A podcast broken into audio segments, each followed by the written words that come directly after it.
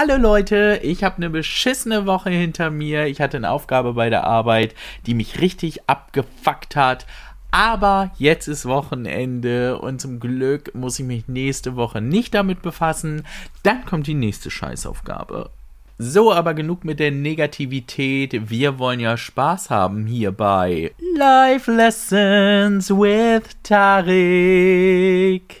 Manchmal frage ich mich, ob die Leute an dieser Stelle schon ausschalten, die mich nicht kennen, weil sie denken, oh mein Gott, warum quält der Katzen? Sorry Leute, irgendwie habe ich manchmal so komische Gedanken. Aber es geht ja nicht um meine Gedanken, die ich einfach mal so habe, sondern meine Gedanken zu euren Fragen. Und da schauen wir uns doch jetzt mal die erste an. Ah, aber eine Sache habe ich noch. Wenn ihr bei Telonym Fragen stellt, schreibt mal irgendwie in Klammern dahinter Podcast oder so, weil ich habe so ein bisschen das Gefühl, dass mir da auch Leute schreiben, die gar, den Podcast gar nicht kennen und ich antworte einfach nur drauf Podcast Folge sowieso. Die denken bestimmt, mit mir stimmt irgendwas nicht. Deswegen würde ich da vielleicht ein bisschen differenzieren. Wäre cool, wenn ihr das irgendwie zukünftig machen könntet, ihr Lieben.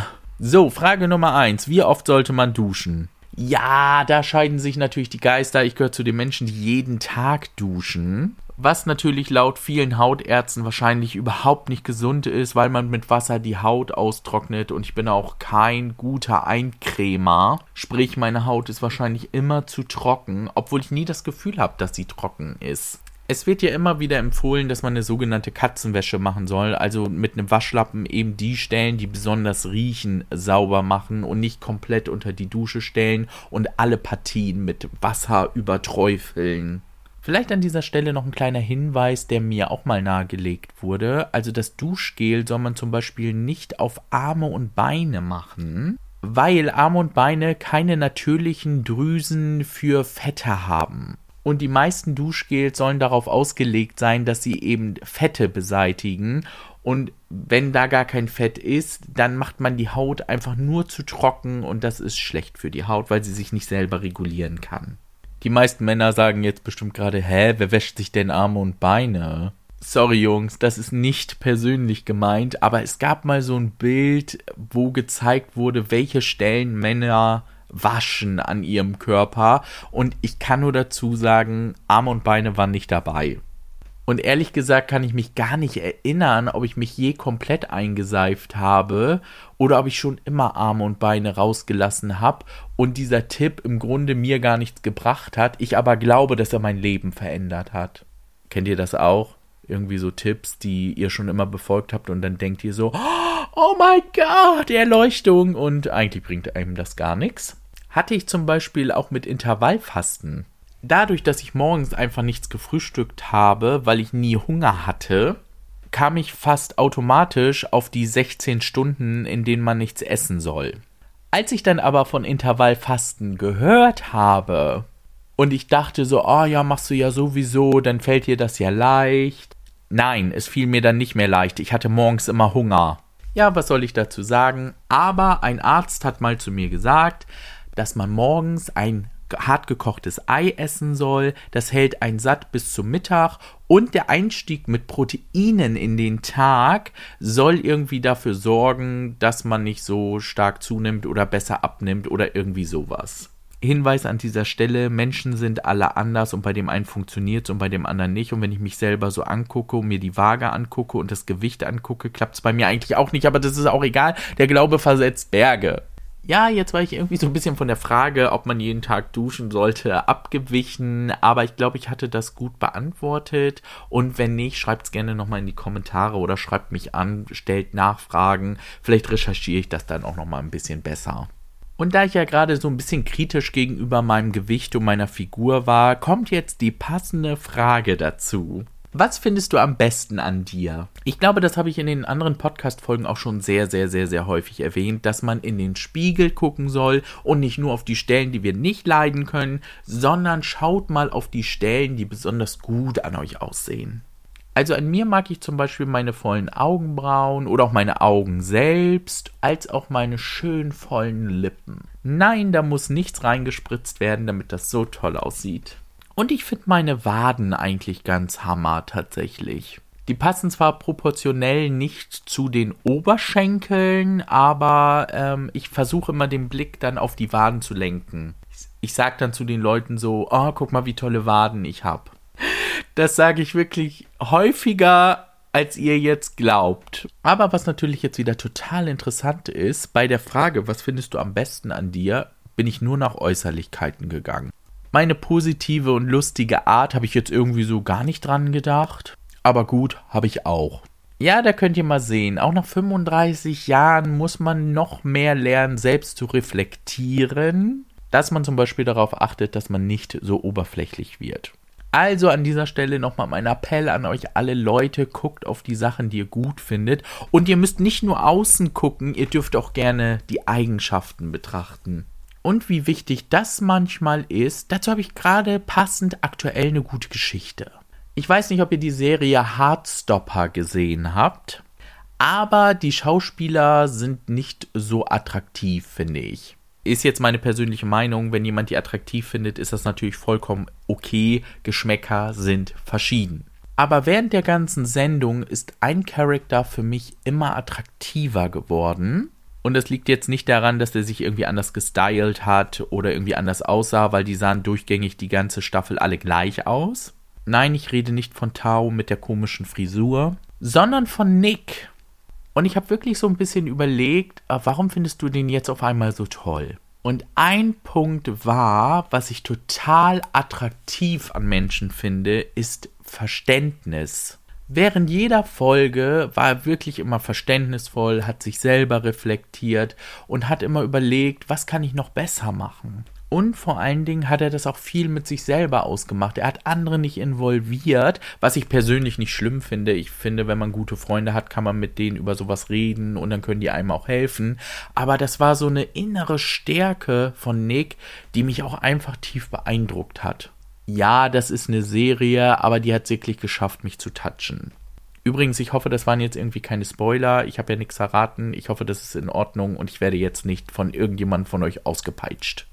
Aber wie gesagt, das ist ein guter Punkt, dass man Menschen eben anfängt attraktiv zu finden, wenn sie eben ganz besonders und interessant sind.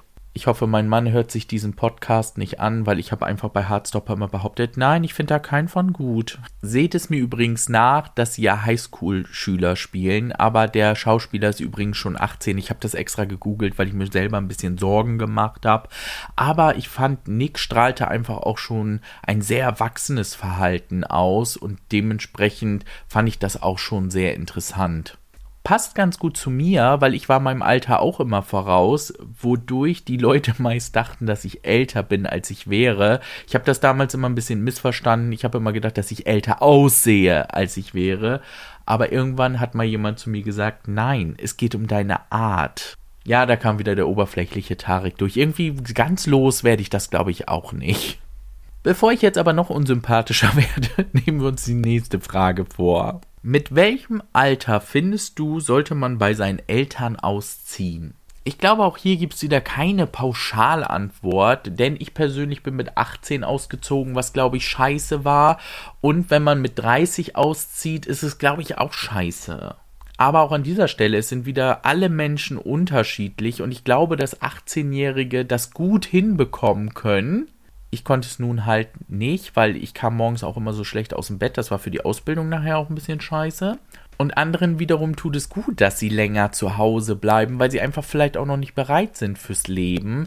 Aber auf der anderen Seite fällt man vielleicht auch in so eine Bequemlichkeit und möchte gar nicht mehr ausziehen, weil Hotel Mama ist einfach so wonderful vor allen Dingen mit jedem Jahr, dass ich zu Hause wohne und vielleicht auch nichts tun muss, lerne ich ja auch nicht, wie ich meinen eigenen Haushalt führen muss. Und umso älter ich werde, desto schwieriger wird es, das zu lernen.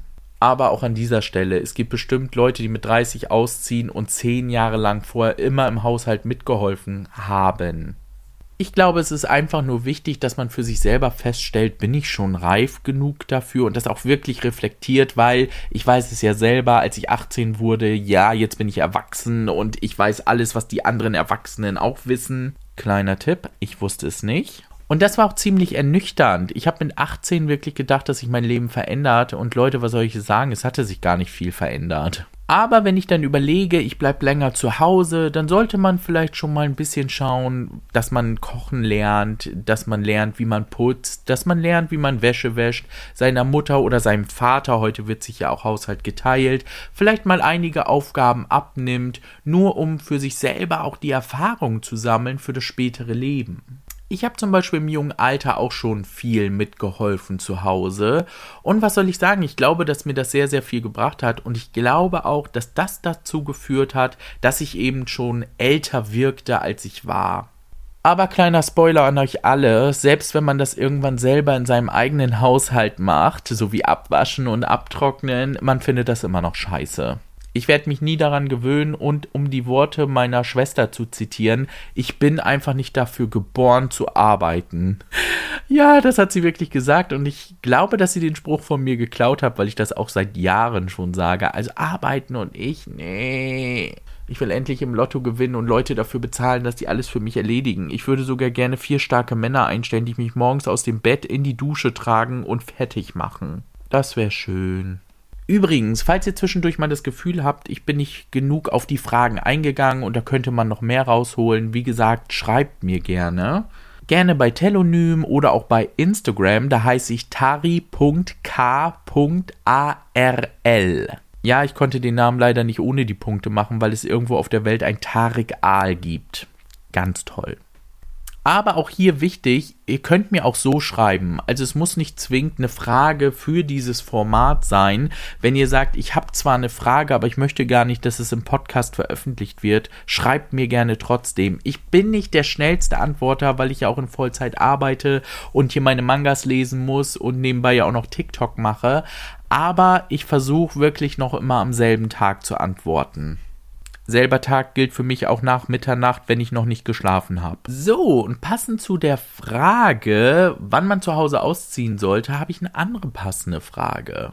Wenn du ein Ding ändern könntest, wie du erzogen wurdest, was wäre das und wieso? Die Frage habe ich tatsächlich schon vor ein paar Tagen gekriegt und da habe ich da schon mal drüber nachgedacht. Und ich glaube, vor 10, 15 Jahren hätte ich euch eine ganze Latte an Sachen sagen können, die ich nicht gut in meiner Erziehung fand. Aber heutzutage finde ich, dass meine Mutter einen richtig guten Job gemacht hat und vor allen Dingen, dass sie mich und meine Geschwister nicht ermordet hat, äh, das macht sie zur besten Mutter der Welt. Wir waren nämlich richtige Rabauken. Zum Beispiel meine jüngste Schwester und ich, wir waren so mehr die bequemen Typen, also wir mochten nicht gerne uns bewegen und sowas, aber wenn es darum ging, Scheiße zu bauen, dann waren wir mittendrin. Aber zu dem Thema Erziehung zurück. Also ich finde es ganz, ganz, ganz, ganz wichtig. Macht euch immer bewusst, dass eure Eltern in der Regel ihr Bestes gegeben haben. Das heißt, die Probleme, die ihr heute habt und die ihr vielleicht bekommen habt, weil ihr so erzogen wurdet, wie ihr erzogen wurdet, Denkt dran, nehmt sie selber in die Hand, versucht sie zu ändern. Heute gibt es ganz, ganz viele Möglichkeiten, die zum Beispiel unsere Eltern auch nicht in Anspruch nehmen konnten oder auch nicht wollten oder auch nicht durften. Und soll ich euch was sagen? Ich habe sehr viel über mein Leben nachgedacht und ich habe sehr viel darüber nachgedacht, dass Dinge, die in meinem Leben nicht gut gelaufen sind, wer daran Schuld hat. Und soll ich euch mal was sagen? An ungefähr 90 Prozent bin ich selber schuld gewesen. Und wenn man sich das bewusst macht, dann weiß man nämlich, wie man zur Verantwortung ziehen muss, nämlich sich selbst. Und wenn ich das kann, dann kann ich anfangen, mich wirklich so zu ändern, dass ich die Dinge wirklich zum Besseren wenden kann. Und wenn ich merke, dass ich das nicht alleine schaffen kann, dann kann ich mir immer noch Hilfe holen. Schritt 1 ist eigentlich immer Freunde. Die sind immer losgelöst von allem. Mit deinen Geschwistern und deinen Eltern brauchst du nicht gleich als erstes reden, weil die haben ja vielleicht gegebenenfalls diese Probleme verursacht in deinem Leben. Also würde ich erstmal mit Freunden sprechen. Und wenn man irgendwann merkt, das geht nicht weiter, meist sagen einem Freunde das ja auch, oh, hör auf zu jammern, du redest immer über dasselbe, änder das doch mal endlich, fang nicht immer wieder von vorne an wenn man an diesem Punkt angelangt ist, dann kann man sich auch überlegen, professionelle Hilfe zu suchen. Und ich finde, das ist heute überhaupt keine Schande mehr, auch wenn viele Menschen das immer noch so darstellen. Ich merke das nämlich selber auch im Zuge meines Schlaganfalls. Ich habe ja keine körperlichen, sichtbaren Schäden behalten. Aber zum Beispiel bin ich nicht mehr so belastbar und ich habe auch Konzentrationsschwächen zwischendurch, die ich früher einfach nicht hatte. Das sieht aber keiner und ich glaube, viele Menschen denken dann einfach, der hatte einfach keinen Bock. Aber auch damit habe ich gelernt umzugehen und wenn ich das Gefühl habe, ich werde ungerecht behandelt, dann würde ich mit den betreffenden Personen darüber sprechen. Und jetzt kommen wir zu einem ganz wichtigen Punkt. Wenn ihr jetzt das gehört habt und denkt, der Tarek, der labert aber auch eine Scheiße zusammen, der hat ja überhaupt keine Ahnung, wie mein Leben ist, dann ist das völlig legitim, weil ich weiß wirklich nicht, wie euer Leben ist. Und für mich hat das gut funktioniert. Aber wie bei allem im Leben gibt es keine Pauschallösungen. Ich kann nur immer hoffen, dass ich mit dem, was ich hier sage, eben Denkanstöße gebe, dass ihr vielleicht mal denkt, oh, okay, der Gedanke, der ist gar nicht so schlecht, da macht es Sinn, ein bisschen mehr drüber nachzudenken. Und wenn ihr dann sagt, ich habe da jetzt drüber nachgedacht, nein, das war Bullshit, ich mache das sowieso anders, dann ist das völlig in Ordnung. Ich will hier nicht mit erhobenem Zeigefinger irgendwie sagen, Leute, ihr macht das alles falsch, ich habe die Weisheit mit Löffeln gefressen und ich weiß genau, wie der Hase läuft. Es klingt vielleicht ein bisschen abgelutscht, aber ich meine das wirklich ernst. Wenn es hier eine Person gibt, die sich diesen Podcast anhört und der ich helfen konnte, sein Leben ein bisschen besser zu machen oder besser zu verstehen, dann reicht mir das. Ich mache das ja im Grunde auch nur aus Spaß und nicht, weil ich damit jetzt irgendwie der Superpsychologe der Welt werden will. Kann ich auch gar nicht, dafür bin ich selbst wahrscheinlich zu verkorkst. so Leute, damit habt ihr schon wieder geschafft. Es ist sogar ein bisschen länger geworden als letztes Mal. Meine Schwester wird jetzt schon wieder durchdrehen und sagen, oh mein Gott, das ist viel zu lang. 15 Minuten ist okay, 16 ist viel zu lang und jetzt werden es wahrscheinlich gleich 17. Sorry Leute. Ich freue mich natürlich, äh, wenn ihr mir eure Fragen schreibt und sonst denkt immer dran, stellt euch die Fragen nicht abends im Bett und grübelt die ganze Zeit, sondern stellt sie einfach mir. Ich freue mich aufs nächste Mal. Wir hören uns!